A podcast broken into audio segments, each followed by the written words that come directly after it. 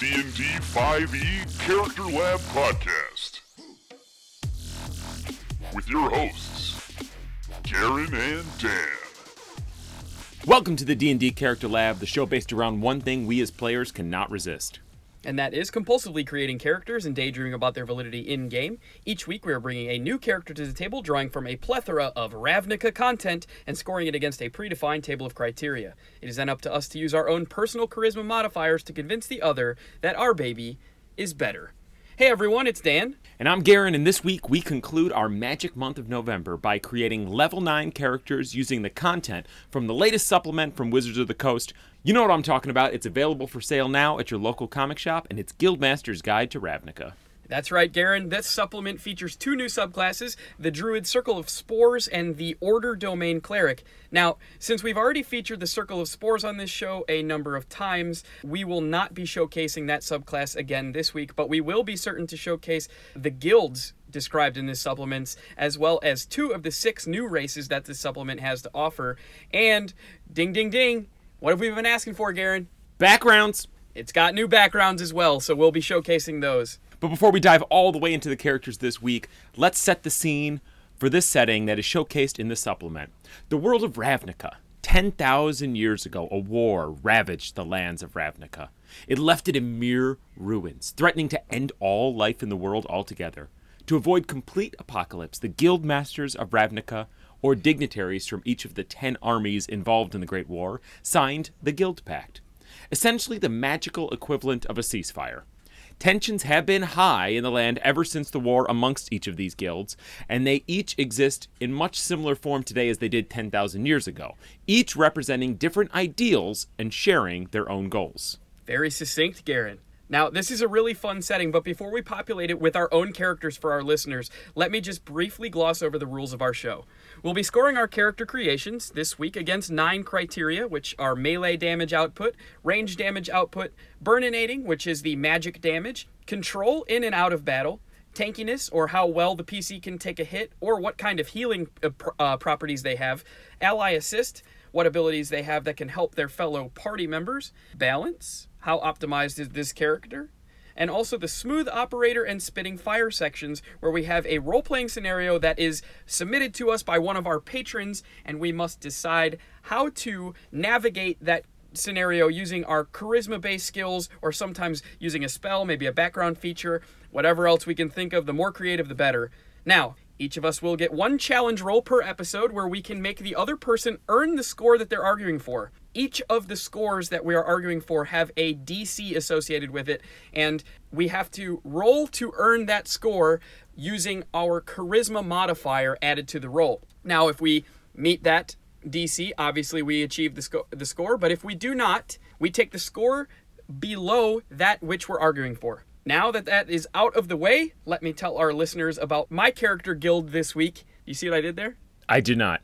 Uh, instead of build, I said character guild, guild masters. Oh boy. yeah, I know. You're- I, I'm. It's almost getting too good. Your puns are so tight, you can't even see the pun anymore. Well, I hope you all are still having fun because I'm opening. I'm, I'm going to introduce you to Zangrace, a military research for the House Dimir, a dark association of spies and assassins whose existence is but a rumor amongst the population of Ravnica at large. Zangrace works tirelessly in his underground medical laboratory. Born an elf, Zangrace is hardly recognizable from his birth form as he has animalian tough patches of scaly skin, and what little teeth he has left appear to be rotten or eroded completely, giving his hmm. face a somewhat sunken appearance. Because the House Dimir Guild hungers to know what it does not already, the head assassins of the guild have tasked their best researcher, Zangrace, with understanding how to deal more deadly damage, absorb big hits, and even recover from those hits. Though ever a work in progress, Zangrace has perfected some of these skills for the guild to help protect his boys in the field.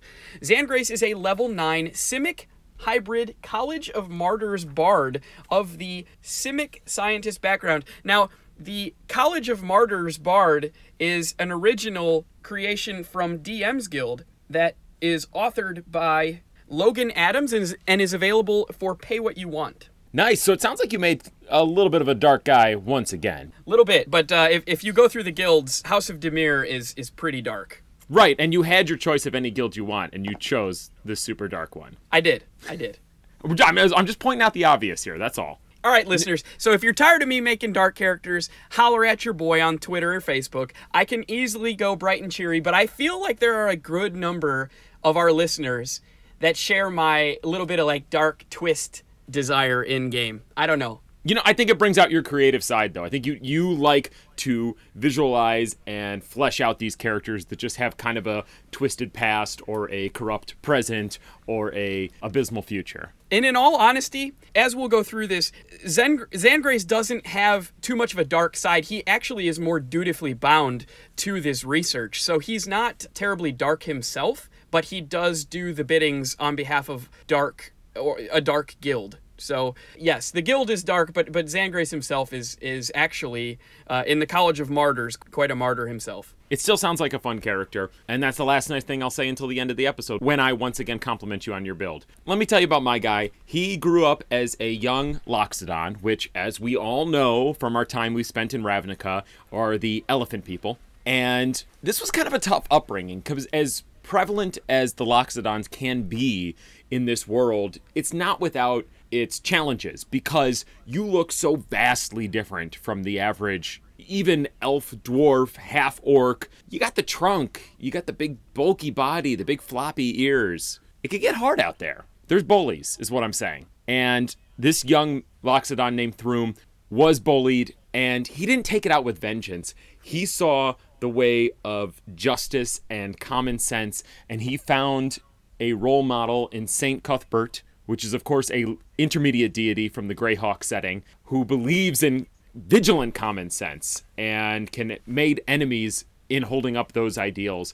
And Throom also found the Azorius Senate, which is a group of basically government officials and bureaucrats that handle a lot of business around Ravnica. And Throom campaigned his way to becoming an elected judge in the Azorius Senate. And he adopted the common name of Gavel because Loxodons often create a common name that's easier for people to pronounce because their dialect is so rumbling and deep because of their big old noses. So Thrum now spends most of his time delivering justice to those who have it coming, uh, seeing through the bullshit and helping some people who are just down on their luck, and also campaigning for his job as an elected judge because politics are kind of a bitch. So I bring to you Thrum, a level 9 Loxodon of the Azorius Senate background, and he is a Order Domain cleric. He sounds like a real prima Loxodana.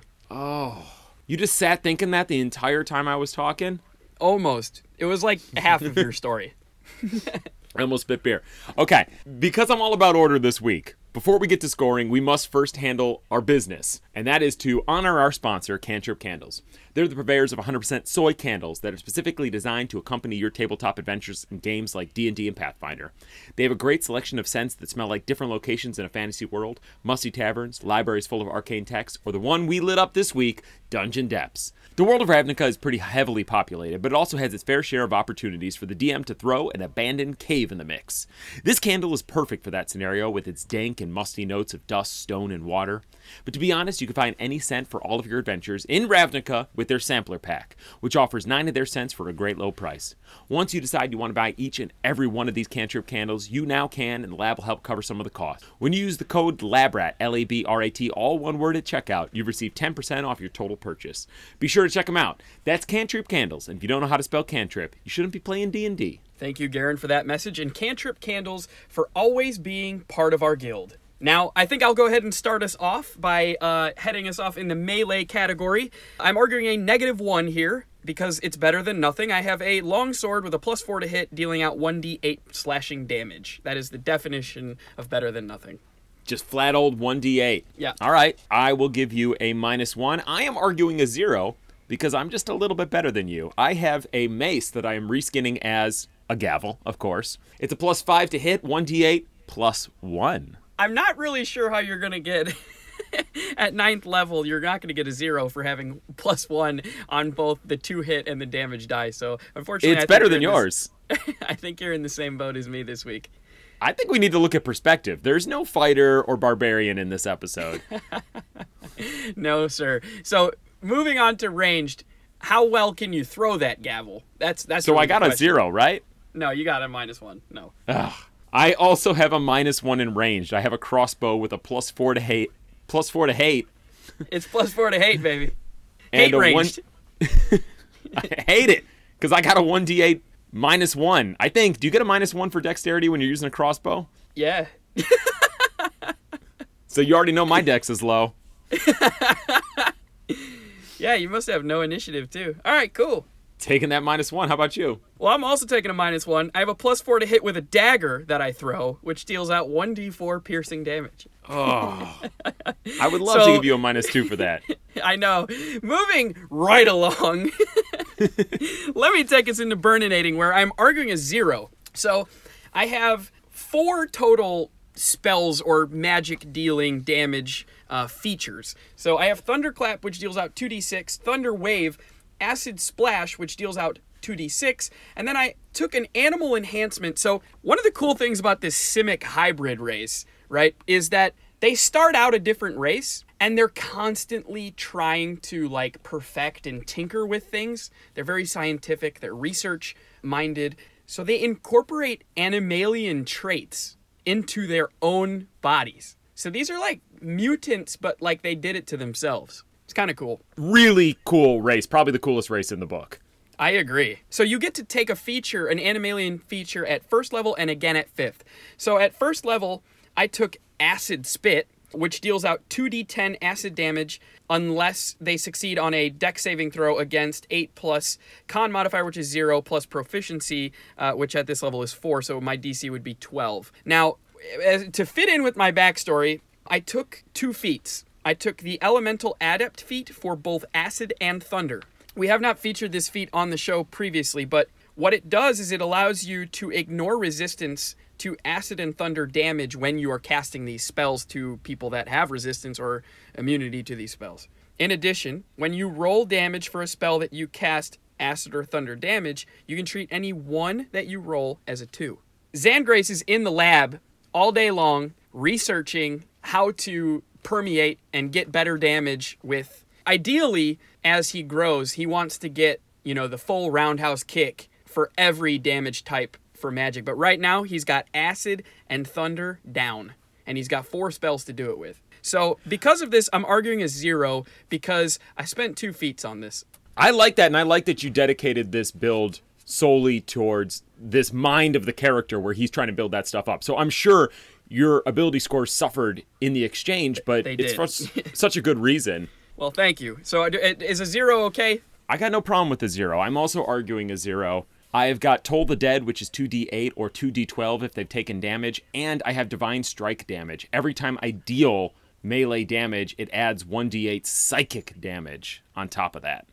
So that bumps up my gavel strikes a little bit. I'm hitting you in the right in the temple with that baby. so that's what you're bringing Oh, I also sorry, I, I forgot. I also have the level two spell Spiritual Weapon, so I can make a spiritual gavel hanging around, which you know after you cast it, then you can use your bonus action to make an attack with it too. That's a great freaking spell. So if it's a spiritual gavel, like when you're banging it, it does it like start playing like sitting in the morning sun. I'll be sitting when the evening comes, watching the ships roll in.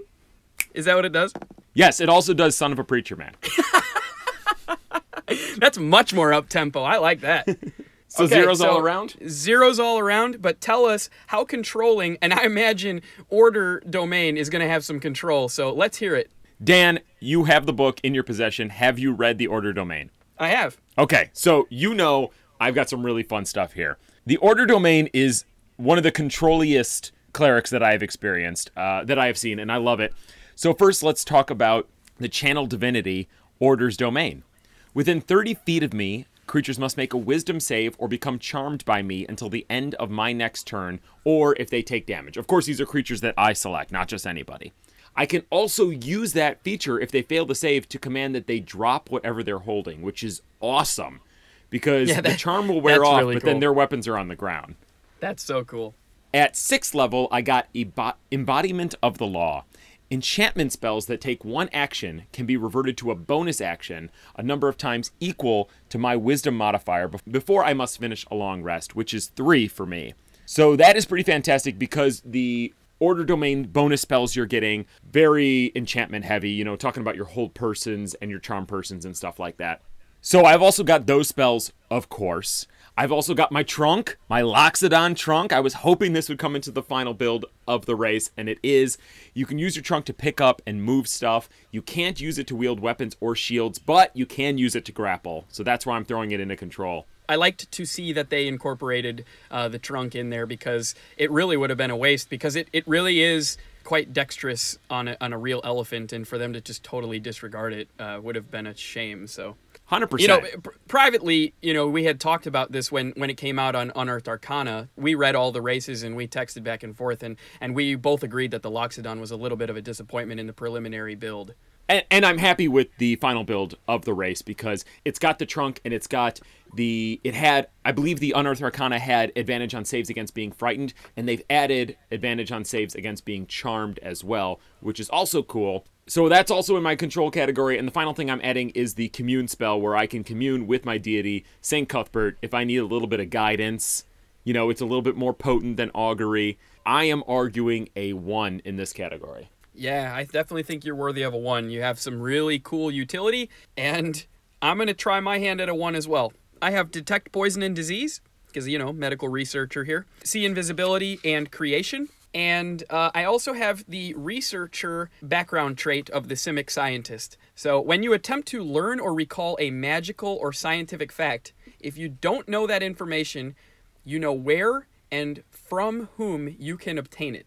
Usually, this information comes from a Simic laboratory or sometimes an Izzet facility, a library, a university, or an independent scholar or other learned person or creature. Knowing where the information can be found does not automatically enable you to learn it. You might need to offer bribes, favors, or other incentives to induce people to reveal their secrets. Your DM might rule that your knowledge you seek is secret, secreted away in, in an inaccessible place or that simply it can't be found. Unearthing the deepest secrets of the multiverse can require an adventure or even an entire campaign. While not omnipotent, it's definitely got some got some utility. I, I know where to get some information, and even if it's inaccessible, I at least know where to scrounge for more. Yeah, I can see where you're going with that, and that's fun story building and role playing, and it also gives a seed of information for your DM to play off of. So, is that the end of your argument? It is. We're we're in agreement that this is not actually a plus one. You Agreed. put up a pretty good fight, but that's a zero. Okay. So moving into tankiness, my Simic hybrid has 72 HP and an AC of 15. The other Animalian enhancement I took at fifth level for the Simic hybrid was Carapace. It describes it as your skin in places is covered by a thick shell. You gain a plus one bonus to your AC when you're not wearing heavy armor. Not wearing heavy armor. And now you say, well, you're a bard. You're proficient in light armor. Well, when you're a bard of the College of Martyrs, you're proficient in medium armor. So I've got scale Nice. mail. So I've got that 72 HP and that AC of 15. I think that, you know, everything that I've mentioned that makes that what it is, I think it's worthy of a zero. okay, so just those two things, no healing. He- healing, plenty of it, but I'm putting it in ally assist. Yeah, I can't really knock you down to a minus one with a with a decent AC of 15, so I can definitely give you that zero. It's respectable for a bard, no question. Absolutely. I'm arguing a plus two here because Loxodons are arguably one of the tankiest races you can build. I have 108 hit points and an AC of 16, which is unarmored because I wear judge's robes, of course. Or it's an 18 if I use my shield, which I also have. I am proficient in heavy armor if I want to wear it, but I just wanted to show off when you've got that Loxodon hide, your AC equals 12 plus your con. So my con of 18 is giving me this huge level of tankiness. Oh, yeah. I am also packing some serious healing, but um, I'm gonna just gonna leave it at that. I think this is plus two worthy. I think you're going to roll here for your plus two. My charisma is a 14. I gotta at least be kind of conversational with the people. I'm in the court all day or out on the campaign trail. You know how it goes. So you get a plus two to your roll. And I rolled a 15. 15 plus 2 is 17, which is the DC for a plus 2 argument. Garen, congratulations. You made it by the skin of your tusk. Oh, I eked it out. So tell us, how do you help your friends? Elephants got to have a lot of friends, I would imagine. They never forget birthdays, any of that shit. I got mass healing word. I've got guidance. I've got heroism. I've got prayer of healing, which, sorry, listeners, I can't recall if we've talked about this before. It's got a 10 minute casting time, but you recover 2d8 plus your wisdom for basically all of your allies. That is a great short rest equivalent. You know, even if, especially if you don't have the time for a short rest. Who does these days? An hour? What are you gonna? Where are you gonna put an hour in your day? I've also got Voice of Authority. If I cast a spell of first level or higher on an ally, they can use their reaction to make an attack. That is pretty cool. I agree. Arguably also a control thing, but I put it here because this is where I wanted it. So I'm arguing a plus one for ally assist. That's the beauty of our show. We can get creative with how we argue, and there's no question from me that it's worthy of a plus one. I won't even argue. Some really nice features there, pretty unique. Th- thank you. Okay, Bard. Bards are notorious for their ally assist with all those classic features. What are you saying here? Yes. So I'm arguing a plus two. I have Raise Dead, Mass Cure Wounds, Greater Restoration, Leomund's Tiny Hut, Healing Word, Cure Wounds. Now, here's where it gets cool. The reason I chose this college, because at third level, you get something called Psalm of Healing. Whenever you use a spell to restore hit points to a creature, you can expend one of your bardic inspiration to enhance the potency of the healing magic. You roll that inspiration die and the creature regains an additional number of hit points equal to the number rolled. If Nice. a spell if a spell heals more than one creature, you can choose to do it on more than one of the people, but you have to expend a bardic inspiration for each one of them, which I think is nice balance. Very balanced. Additionally, at sixth level, at the end of each of your long rests, you can inscribe invisible arcane runes into willing creatures to create a spirit ward. You can create a number of wards equal to your charisma modifier, which for me is three, and you can mark a creature more than once.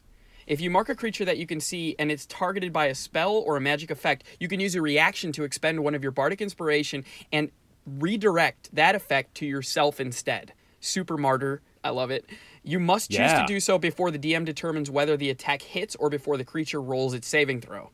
After you use this feature, one ward on that creature fades. Otherwise, the wards last until the end of your next long rest. That is my total argument. Um, I made this a super healer and also a pretty altruistic character. So, and just to remind you, Raise Dead, as long as they have been dead for less than 10 years, uh, you can raise them. And also, they can't die of old age, which almost never happens in D and D. How often do you hear of someone actually dying of old age? But Well, you know, you get you got those people that are playing 36 year long campaigns. I imagine, you know, your PC's probably at like level 72 and probably like 85 and like I really don't want to do this anymore and the DM's like and you die of old age. can you imagine that roleplay session of your player just being on their deathbed and all of the other parties surrounding the bed and like talking about the good old times as they just fade away? And I apologize, I was incorrect. Raised dead is 10 days, not 10 years. Minor minor change.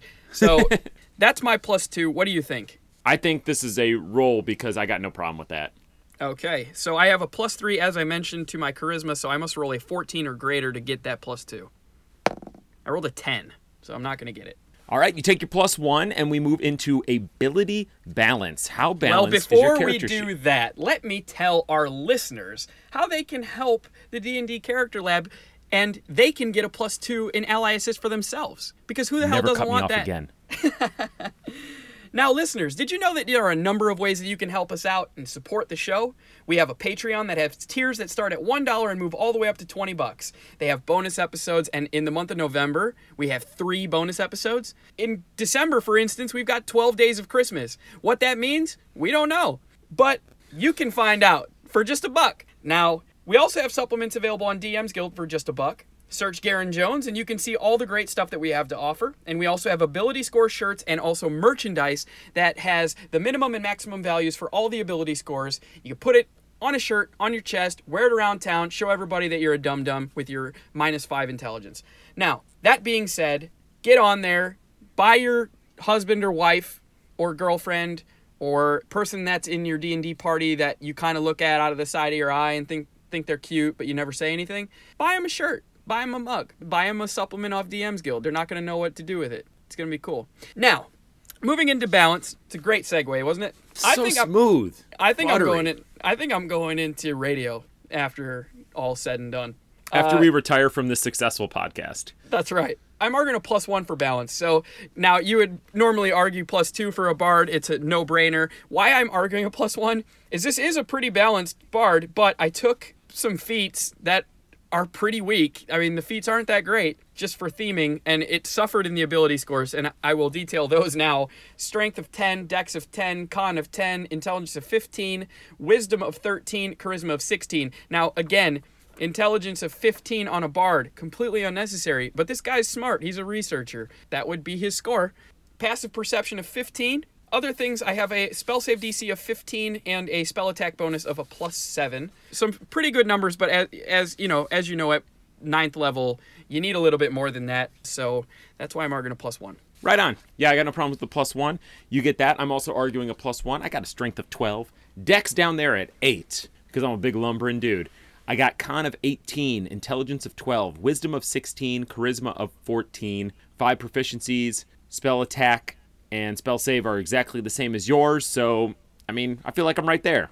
Yeah, I think that's a fair plus one.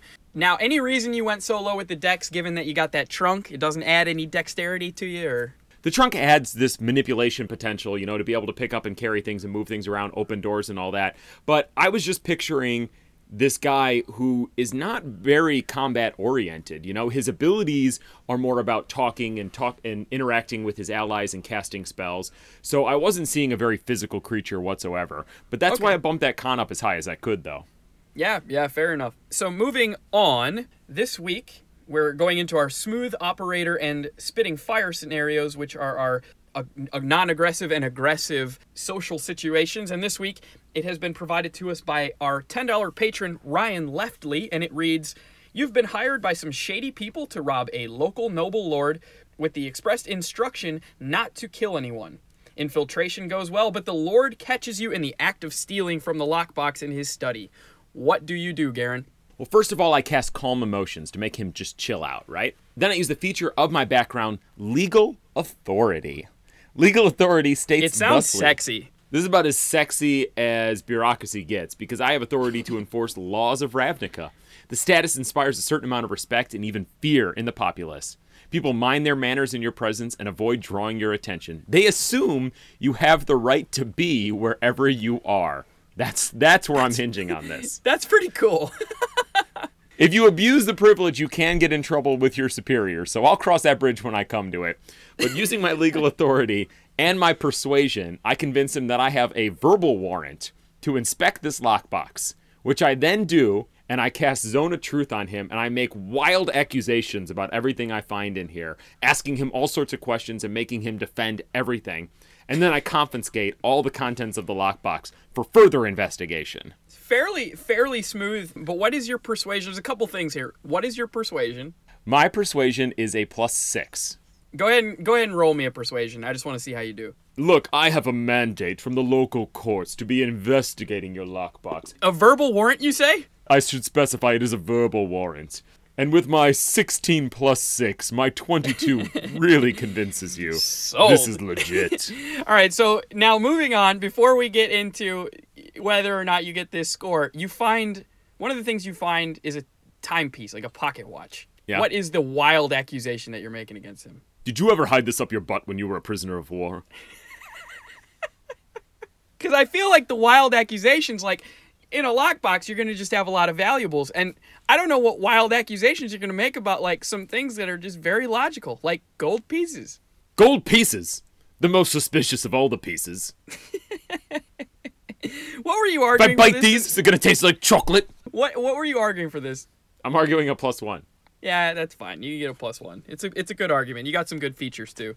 I like that they assume that you are where you're you you're you're supposed to be where you are. Uh, that is just asking you to screw around, though.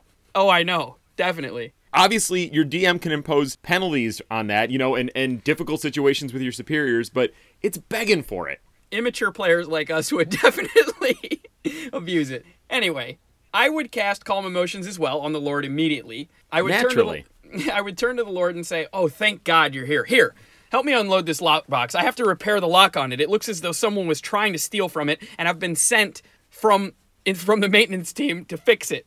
Now, I know a The spell fix lockbox maintenance team? That's right. I know a spell that can fix this up good and easy, but it can be quite destructive. So get all this crap out of here. I don't want to ruin any of it. And so I'd hand him all the belongings and clear out the remainder of the lockbox, tell him to cover his ears, and I would cast Mending on the lock of the lockbox. And then I would say, there, it looks like it worked without ruining any this time, and it didn't make a loud boom like it usually does. Come on, let's load this lockbox back up. And as we load it back up, I start stuffing things in my pockets. Okay, are you proficient in deception? I have a plus five to deception. Let's let's see that roll. Okay, you got it. Because lockbox maintenance crew is pretty sketch. Hey, all right, I rolled an 18 plus five. So yeah, oh yeah, you love the lockbox maintenance team. They've saved your ass a couple times. I imagine you and your party, you guys are all like loaded down with magic items. There's no company logo on your clothes or anywhere. You buy it hook, line, and sinker. So I'm I'm arguing a plus one here as well. All right, you got it. Hell yeah. So take it nasty. How are you gonna handle this? So I insist that there is a strong curse coming from the lockbox and that I've been sent again from the lockbox maintenance team to clear out that lockbox and destroy the items. I would then pull a sprig of holly from my pocket and cast Awaken on it in order to animate it. I would then plant the holly in the lockbox and say, See? Look, there's evil emanating from here. I must destroy everything. I would then throw all of the items in a pile on the floor and promptly cast Thunderwave on everything, sending it flying everywhere, mostly in ruins, and then I would walk out of the room. I'm arguing a zero. Like a, like a zombie sprig going on here? Yeah, but it's real tiny. It's just a little sprig of holly. I'll give you a plus one for sprig of holly.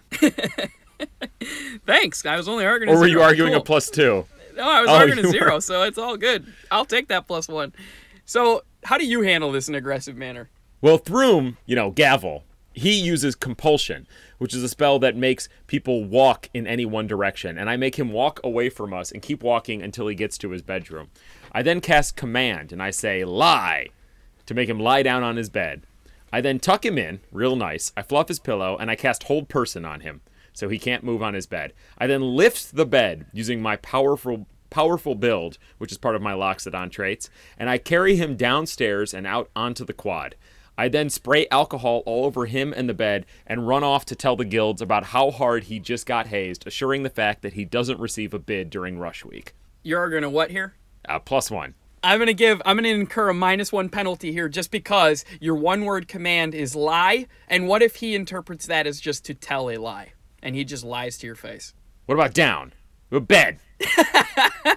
sleep, sleep. Sleep, sleep. That's hyphenated. Yeah, that's good. Okay, I uh, plus one All for right. this for the hyphen. I hope our listeners understand and know that, like your character, there is much order and standardization to our show and our scoring. Yeah, this is a very refined system at this point. So, moving into X Factor, would you play Elephant Boy, sticking to the rules, throwing gavels, ringing people's bells, dealing out psychic damage, grabbing shit with your thing? Ooh, grabbing shit with my thing. Yep. Throom would love to grab shit with this thing all day long. The race is solid for me. The plus two to con, plus one to wisdom. All the features are enough to get me in there. The order domain is super fun. I love it. It's a very, it's like the leader of the party, but he's also a true support character. So I didn't even fully support out his spell list, but you can go almost non combat if you want to. And I would love to play this character. I, I, I, truly want to play a Loxodon in a game when I have a next opportunity. Yeah, I agree. Very, very cool. I would say yes, I would play my character uh, because I like the Mar- College of Martyrs subclass that was created here. Uh, I also enjoy the Simic hybrid. I don't know if my specific build was great, but I do enjoy both of those elements. Um, I, I actually kind of want to play a Simic hybrid. What, what, what do you think? That is a, it, like I said before, it's the best race in the book. And you picked a great subclass too. Um, props to, I believe you said his name was Logan, correct? Logan Adams, yes. Logan Adams, great work. We're going to try and reach out to him somewhere on social media and we're going to plug his shit with this episode. Dan, as fun as your character was, I did beat you 5 to 2 on this one. Ah, yeah, but you were worthy, worthy, worthy. So I'm, I'm happy that we got to showcase Order Domain here on the show. It, it's a lot of fun, and I think it's a welcome addition to the cleric class.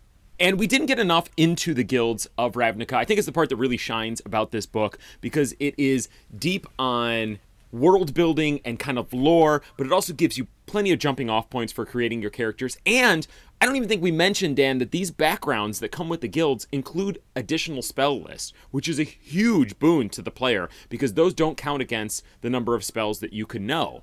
Oh, and Garen, this episode is just scratching the surface.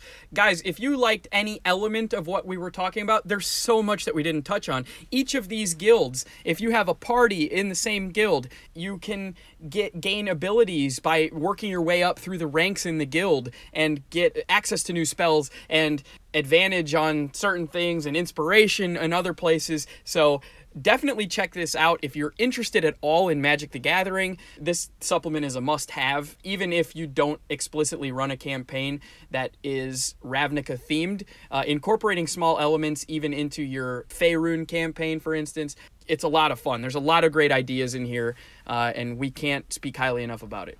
We sure cannot. I look forward to reading the rest of this book, but that concludes our month of magic here for November. And as a reminder, if you like this episode, be sure to check out our last three weeks' episodes as we featured plane shift supplements available from Wizard of the Coast on DM's Guild for free. All feature a different setting taken from the popular card game Magic the Gathering. Be sure to check out our show notes for a link to the supplement that Dan used. We were talking about College of Martyrs by Logan Adams.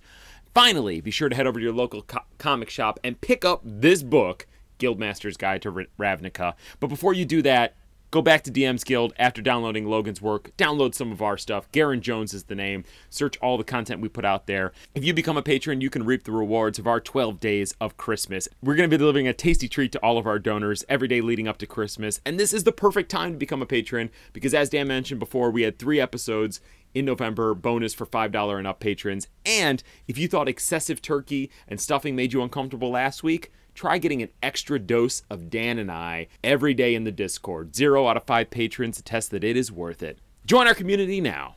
that about wraps things up for us this week, Lab Rats. And just remember, when it comes to character creation, it doesn't have to be optimized. It just has to be fun. Have a great week, guys. This has been a production of the D&D Character Lab podcast. Be sure to follow us on Twitter at DND Character Lab or shoot us an email at dndcharacterlab at gmail.com. Most importantly, make sure you subscribe to our podcast on iTunes or the Apple Podcast app.